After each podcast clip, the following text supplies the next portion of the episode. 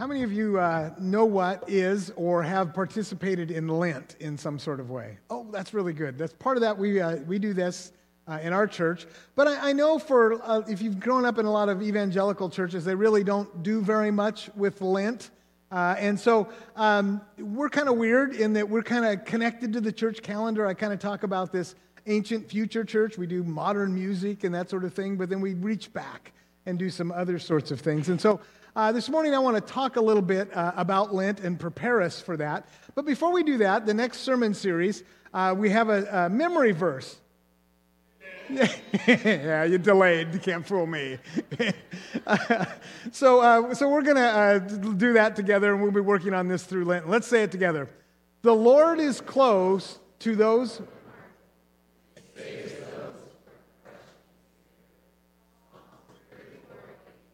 Yeah, uh, that's a, it's a short one this time, so you'll be able to memorize it uh, quickly, uh, and you will see how that actually connects up to the sermon series uh, that we're going to be doing over the Lenten season. Uh, so, um, how many of you have noticed that that life has a certain rhythm to it? There's, you know, it's not you don't just work 24/7 all through the week and all through the year. There's there's like holidays and things that kind of break that up. Any of you notice? Any of you kind of live for the next holiday where you get an extra day off? Yeah, yeah. A lot of you are like, oh yeah, yeah, that's yeah for sure. You know, there, there's a rhythm to life, and that, that's good. Let's see. Let's do a little practice. How many of you can name secular holidays? Okay, go. St. Patrick's. What? Fourth of July. Valentine's. Good. We just did that one. Halloween. President's Day. Fourth of July. Easter, that's kind of the religious one. Columbus Day, Memorial Day. Okay, you guys got way too many. Stop, stop. It's got like a flood of them. You're good at this. Uh, you're good at that. We have all kinds of uh, secular holidays that we, we look forward to that extra day off and the connection uh, to that. Um, and when we, when we think about that, it, it, puts kind of a rhythm in our, in our experience of, of the calendar, doesn't it? There's kind of the next thing we're looking forward to. And then you add to that, there are things like birthdays and, and anniversaries and those sorts of things. How many celebrate birthdays and anniversaries? And uh, you should all be raising your hands at that point. Yeah. Yeah, so there's kind of this way in which we, we move through life, but then there are these pauses and these things where it kind of starts over for us. And, and, I realize that for the most part, most of us, when we think about time, we think linear, right? You know?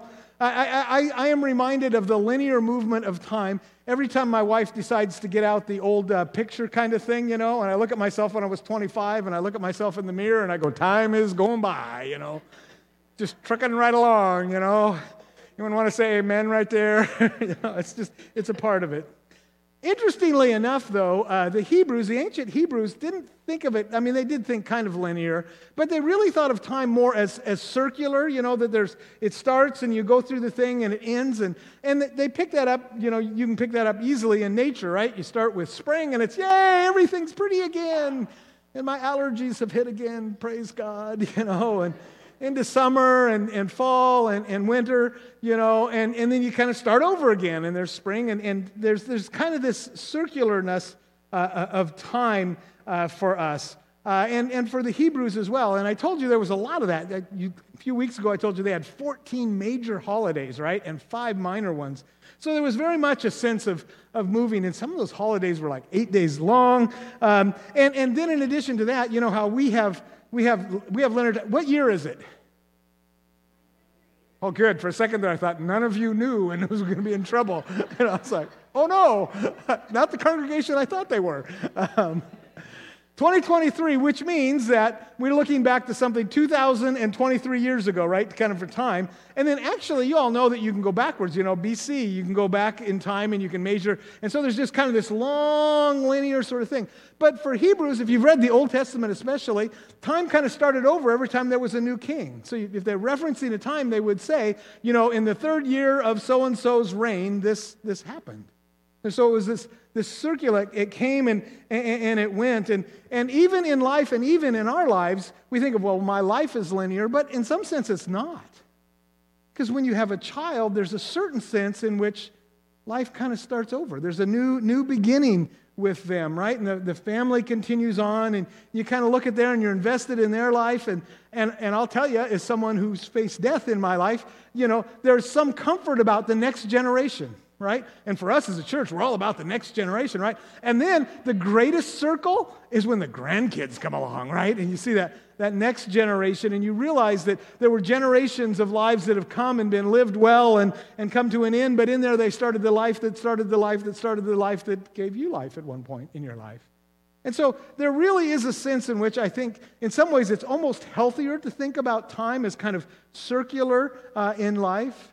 And the early church thought about that as well. For the very early Christians, they kind of came into it as Jews, most of them, and they, they had all of these holidays and this kind of time in life, this rhythm in life.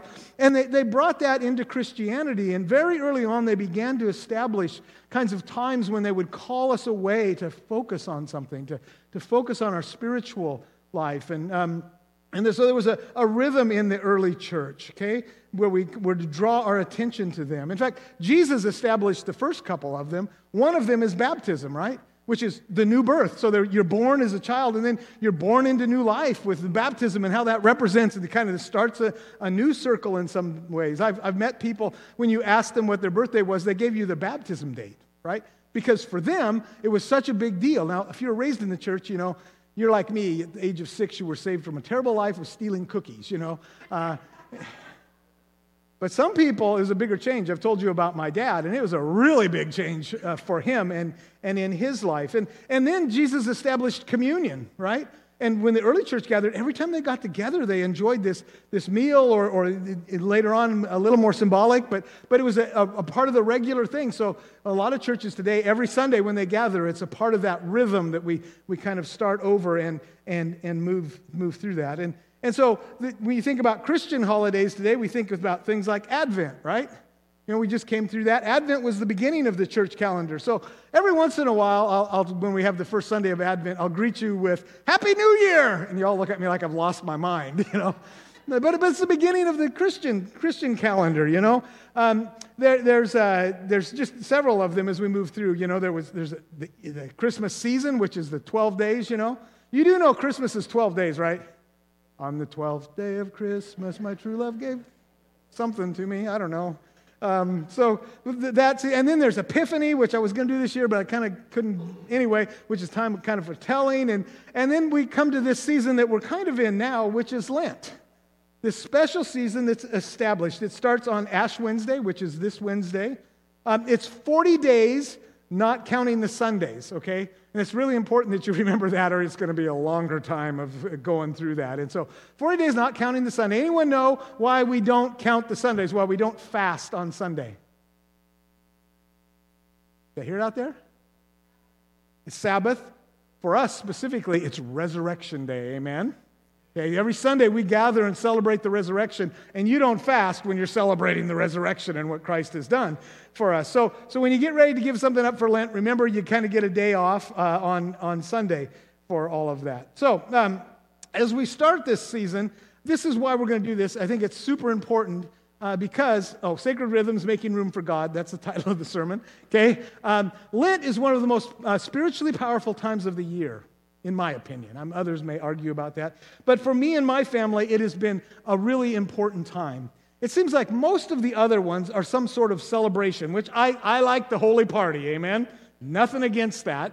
But, but that's not all there is to faith. Uh, there's always, you know, and some of them, like Christmas and Easter, there's a lot of secular stuff that can kind of distract us. But Lent, Lent has not really been taken over by the secular society, mostly because they haven't figured out how to monetize the cross, right? It's like, eh, that doesn't inspire people. And so um, it's hardly recognized by our culture. And so I, I, think it's, it's good for us to have this time uh, when, when we, we focus in a different direction. And so I, I want to challenge you to participate in Lent this year if you, if you haven't. And we'll give you some instructions as we go away. But, but here's kind of the heart of the issue for us spiritually. Lent is when we turn our attention toward the cross, okay? toward the, the sacrifice of Christ, towards the cost of our salvation. And again, this is why it probably hasn't been picked up by the society because that just doesn't sound like fun, you know? And, and honestly, in some sense, it, it's not. It, it's a hard thing for us. And it's a time when we're called to remember our sins. And it's a time when we're called to remember that we're dust. We all come with an expiration date in all of this. It's a time of remembering what Christ has done for us. In fact, remembering is a huge part of a lot of the holidays, both for the Jews and, and for us, and even into communion with the very instruction as often as you do this, remember, you know, do it in remembrance of me. And so Lent is a time that reminds us that Christianity is not a self help program. Although, if you follow Christ, it will help you. It's not an enlightenment path, though if you follow Christ, you will be enlightened. And it's not a buffet, you don't get to pick and choose. It is a way of life. Christianity is the radical choice to take Jesus up on his offer to come and follow him. And you guys know I use that language a lot more than being saved because no, not against the being saved language, but, but it kind of almost sounds like, okay, I've punched my card, I'm, I'm good to go. And that's really not the way Jesus talked about salvation. He talked about this journey of following Jesus, of becoming like him, of becoming obedient to his life. And, and he invites us during this Lenten season to, to focus on the cross, and Jesus leads us to that cross. And so there's a certain sense in which during the Lenten season, we are invited to die to self. Yeah, that doesn't, you know, Y'all going, okay, I don't know about this Christianity thing. Did I talk anybody out of Christianity right here, you know, do this part? It, it's a hard sort of thing. So if you have your Bibles, uh, turn with me to Matthew chapter 16, verses 24 uh, through 26.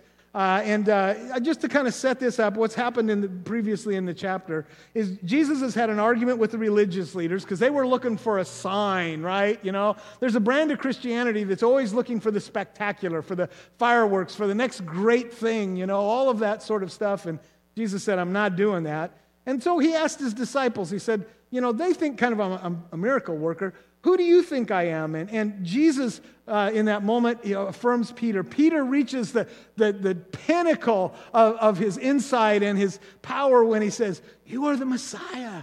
You're, you're the Savior of the world. You're the one that's going to change everything. And, and Jesus blesses him. And on this rock, I'm going to build the church. And you know, the rock is actually means that, that truth in, in all of that. And so then Jesus starts talking about his death. And Peter, like the rest of them, probably had bought into some sort of prosperity gospel because he was thinking that when Jesus kind of conquered everything, they were all going to be kings. And they're like, whoa, whoa, whoa, whoa, you can't die. If you die, that's going to mess everything up, and Messiah's not supposed to die. And so now Peter experiences the very low. I feel sorry for Peter, man, because like in a few sentences, he went from the very height to the very bottom. And, and, uh, and, uh, Jesus, and Jesus says to him, rebukes him, calls him Satan, and says, Get behind me right? From Peter, you are the rock, to Satan, get behind me. Wow, what a fall he had. And so, in that context, Jesus writes, Jesus says these things. When Jesus said to his disciples, Whoever wants to follow me, whoever wants to follow me, yeah, follow me, like, must deny themselves. There's going to be three things in here. The first one is deny thy, themselves, and it's a relational word. It, it, means to set aside our own interest or to disavow any acquaintance or connection with someone. To turn your back on them is the idea. So, so this is pretty strong. Deny yourself, disavow yourself of yourself. And then take up your cross. Okay, that doesn't sound like fun. Because they, they immediately, a Jew would immediately understand the trip from, from Jerusalem out to Golgotha. You had to take it up and you had to, to travel with it. And, and the interesting thing about this for me, um, and when I was kind of doing some of this research, it kind of hit me. I used the word wrong. But very often when people are suffering, I will sometimes say to them, You are suffering for Jesus, you know? And, and, and it dawned on me that's not, that's not wrong, but it's really not right. What's talking about here is deliberately on purpose taking up the cross of Jesus. Not something that just happened to you that you couldn't control. Not that there's anything wrong with that. That is, there's a sense in which you are absolutely suffering for Jesus in those moments. But this is more radical than that. This is when God calls you to something that's hard, and you deliberately choose to pick up the cross and to take it. And then the, the last word here is follow me. So you pick up the cross, and it's not just a one time thing. It's not just a, oh, yeah, that's heavy, and I, I held it for a minute. You let go of it and set it back down. Oh, I got a sliver, you know. This, this is a, a pick it up and put it on your shoulder and follow Jesus, and you don't, you don't know where he's going. You don't know how long he's going to go. You don't know what's going to happen in all of that. Carry it with you. And, and then it goes on For whoever wants to save their life will lose it. Okay, the bad news just keeps rolling off here through this passage, I'm telling you, okay? And then, but whoever loses their life for me will find it. That glimmer of hope, that little ray that breaks through, all of this hard stuff, deny yourself, take up the cross, follow me. And by the way, if you try to hold on to your life, you're going to lose it. But, but, in this case, but is a really good word. But, well, yeah, I better leave that alone. Whoever loses their life for me will find it. That there is something on the other side of this death that, that, is, that is life, that is life that is powerful, that, that is, is incredible. And, and, and so he says, this, this, is, this is the practical advice. This is, I love this because this is like real nuts and bolts sort of things. Whoever loses, wants to save their life will lose it. So don't try and save your life. But whoever loses their life for me will find it. And then he goes on What good will it be for someone to gain the whole world, richer than Bill Gates, yet forfeit their soul? Or what can anyone give in exchange for their soul? And the word for soul and the word for life are actually the same in there, so you could substitute back and forth uh, uh across that piece of it. And so this is the, the bad news and the good news. The bad news is Jesus calls you to something that's difficult. In fact, let me say it like this following Jesus is hard. Never get amens when I say that kind of stuff. I'm not sure whether you disagree with me or you're just not blessed by that concept. I'm hoping that you're just not blessed by that concept. But let's say it together. Following Jesus is hard.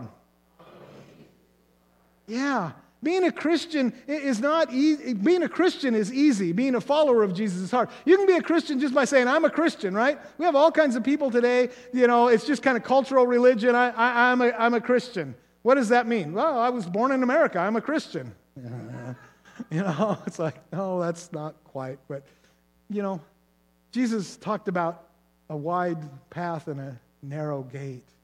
There's something about our faith that, that calls us to something that's higher and more difficult. In fact, Lent reminds us of the invitation to come and die, to come and die to self. Whoever tries to hold on to their life, they're going to lose it. But whoever lets go of their life, they will find resurrection life, is ultimately what we're talking about. And so it's scary to talk about that, but the good news is that on the other side of death is real life. Okay, let me say that again. On the other side of death is real life. There we go. Just kind of warming you up for Easter, okay? Because we're going to talk about that. It's such an important thing the promise of resurrection life, of eternal life, of life that, is, that, that matters. That and life and that more abundantly.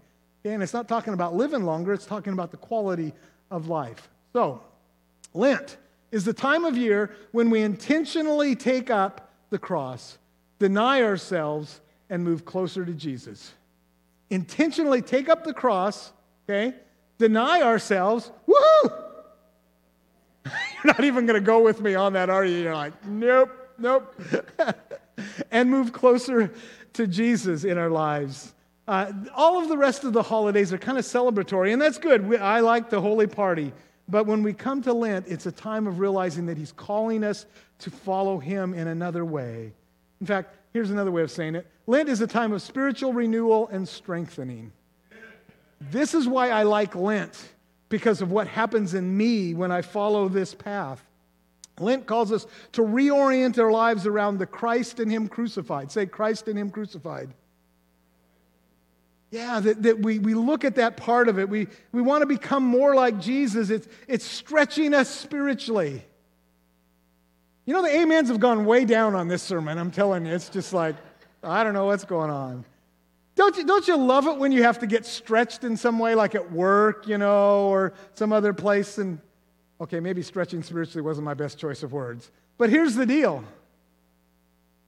He who gave his life for you has the right to ask you to stretch. Amen?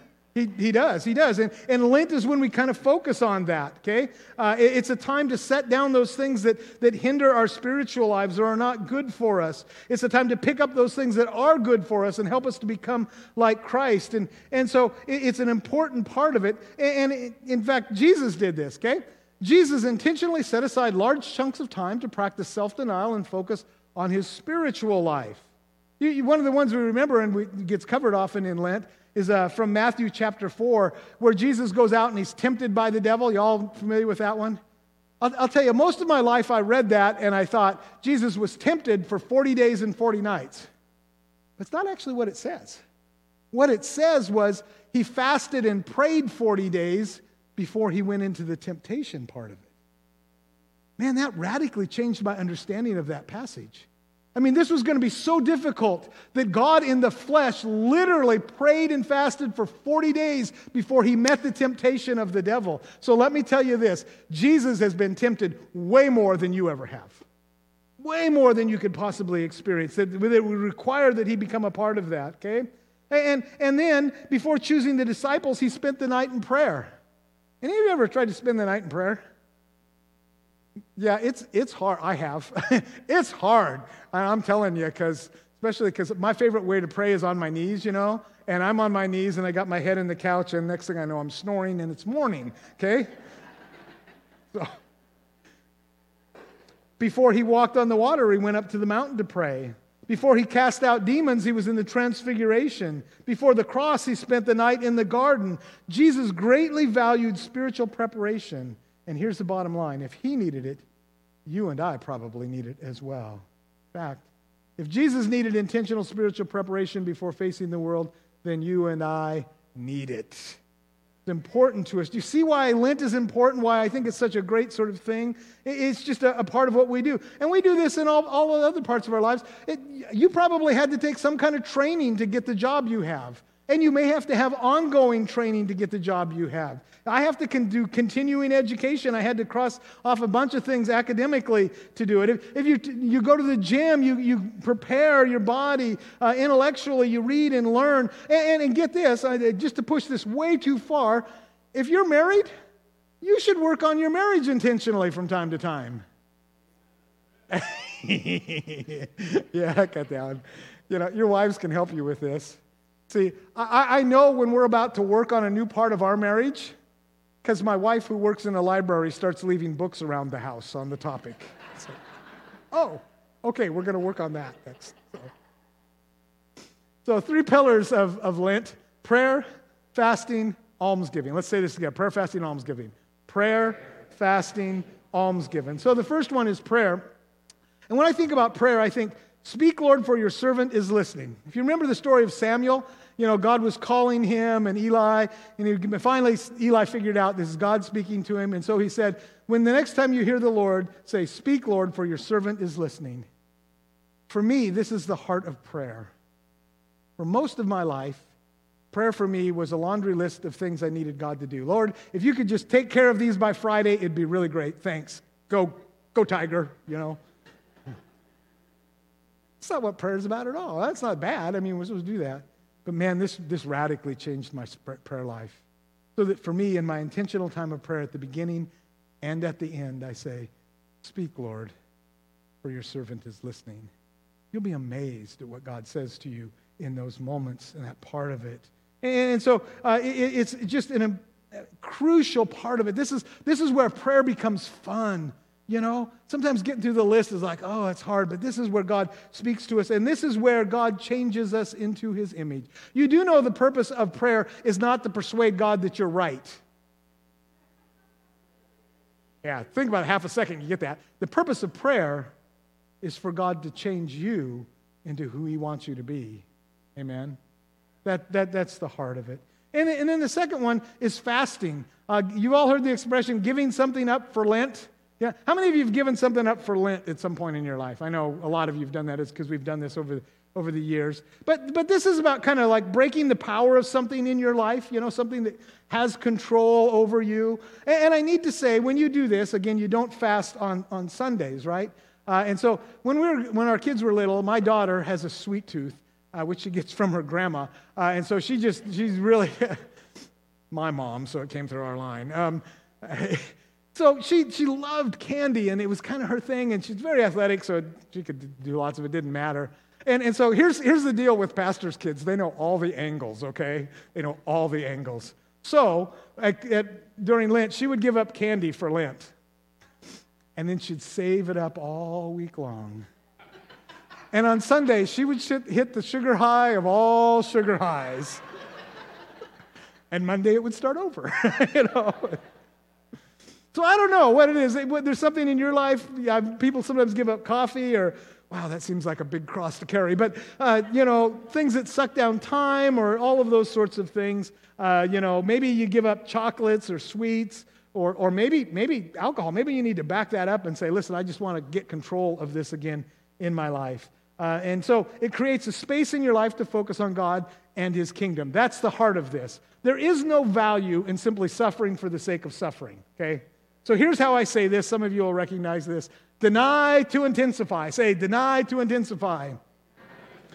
Yeah, you give up something in one area to intensify another area of your life. And there is real power in this. Okay? And, and so, um, just kind of how this worked out in our lives. When our kids were little, uh, we were kind of doing Lent and trying to figure this out.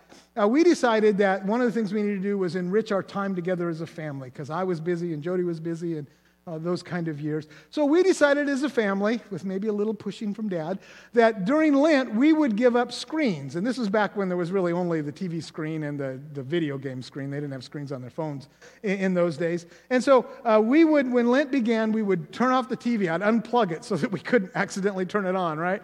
All of that piece of it. And this is an amazing sort of thing that happened. I mean, we were like, and by the way, I just want to apologize to all of your children already if you decide to do this. Don't bring my name up, please.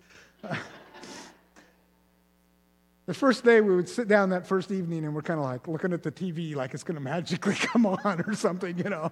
Pretty soon you look around and go, oh, maybe we should talk to each other or something like that. I don't know. How'd your day go? How'd your, you know. And, and by the end of Lent, we're playing games together and all of, all of those sorts of things. And my children actually got so they liked this because it enrichified, it intensified, it enrichified, it intensified, intensified the experience of life, and it intensified something that is a spiritual thing, our family time and our relationship with them.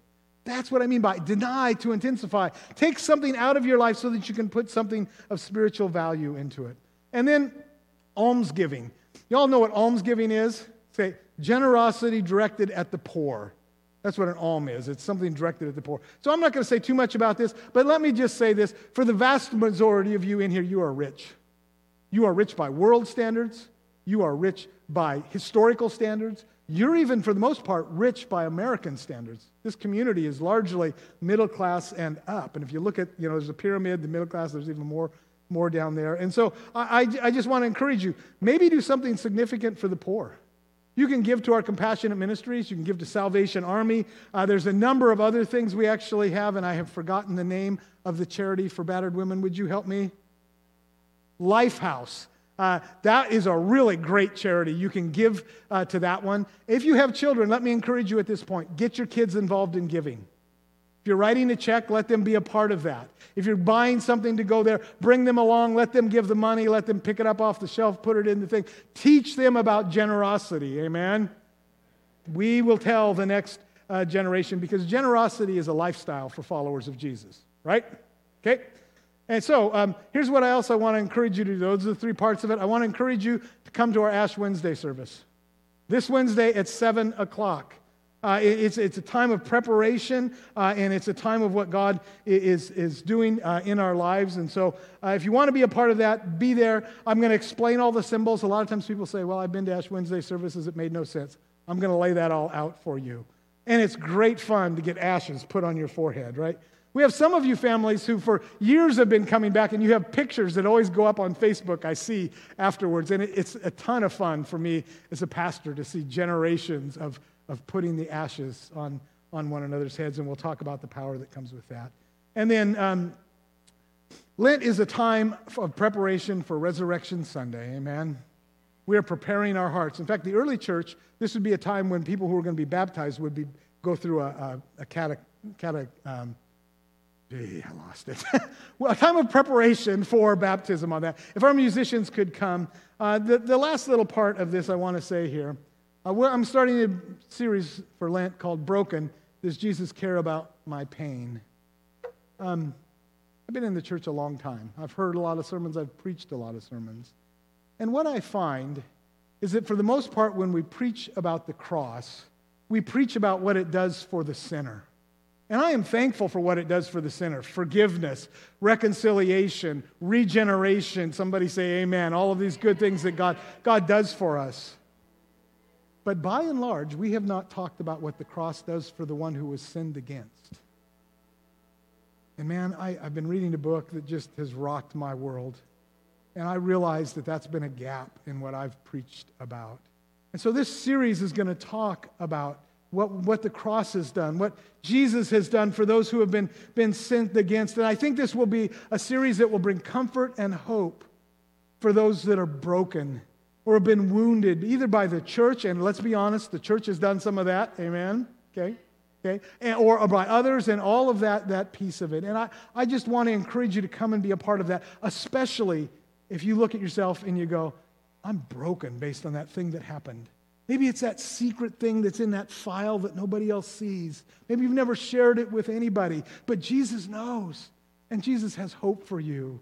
This is a good one to invite people to as well who've been through that. But I need to be honest with you, I'm going to dig in a bit, and it may trigger you a little bit. And if it does, you're welcome to step out and, and walk out into the foyer. That's okay. But after decades, I just feel like we need to talk about this business of brokenness and the answer that Christ has for us. Um, we're going to, um, I'm going to pray in just a minute, and, and we're going to sing a, a, great song as we kind of get ready to start into Lent. It's, it's the Lord's Prayer. Um, and, and there's a line that they hit over and again uh, in this song, and it's, Our Father, have your way. Say, Our Father, have your way. That's at the heart of the Lord's Prayer. It's right at the beginning that God would have his way, and that's what Lent is. Lent is saying to our Heavenly Father, Have your way with me. Nothing else really matters if I gain all of the world, if I have every toy, if I have every pleasure, if I have every honor, and I gain all of that, but I've missed you, I've missed it all. Father, have your way. And as we sing, if you would like to pray, uh, come down about pray about anything, we'd be happy to pray with you. We have anointing oil. We would be happy to anoint you with oil. You know, or you'd like to pray on your own, you can pray here or there, but I just want to invite you to open your heart to Jesus Christ. Maybe you want to get to know God. And if you want to get to know God, I invite you to come. We would be happy to share that with you. And Debbie uh, Edgebert, if you're in the sanctuary, would you come and, and be the woman over here on this side? I'm not seeing her move. Okay, Christina. Christina gets called on a lot. But let's, let's pray. Father God, Lord, I know that Lenten season is hard in some ways. Denying ourselves is never fun, and we're not good at it. And Father, a sermon series that may dig into some things that have been buried and are difficult, Lord, is, is tough too. And so, Father, I pray for healing. I pray, Father, that as we go on this Lenten journey, that your Holy Spirit would speak into people's lives and into my life, Lord. I pray that you would make this holy time, sacred time, Father. And that when we come to the end of it, we will come ready to celebrate your resurrection and all that you have done for us. Father, Father, Father, may your will be done and your kingdom come. And we ask this in Jesus' name. Amen.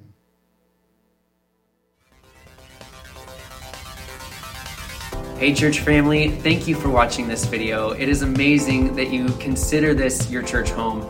If you do consider this your church home, we would ask that you would share this video with a friend. If God has been speaking to you, we would hope that you would share this message. As always, like and subscribe so that you don't miss a single video and tune in each Sunday at 10 a.m. on our live stream or you can join us in person. We'll see you next week. God bless.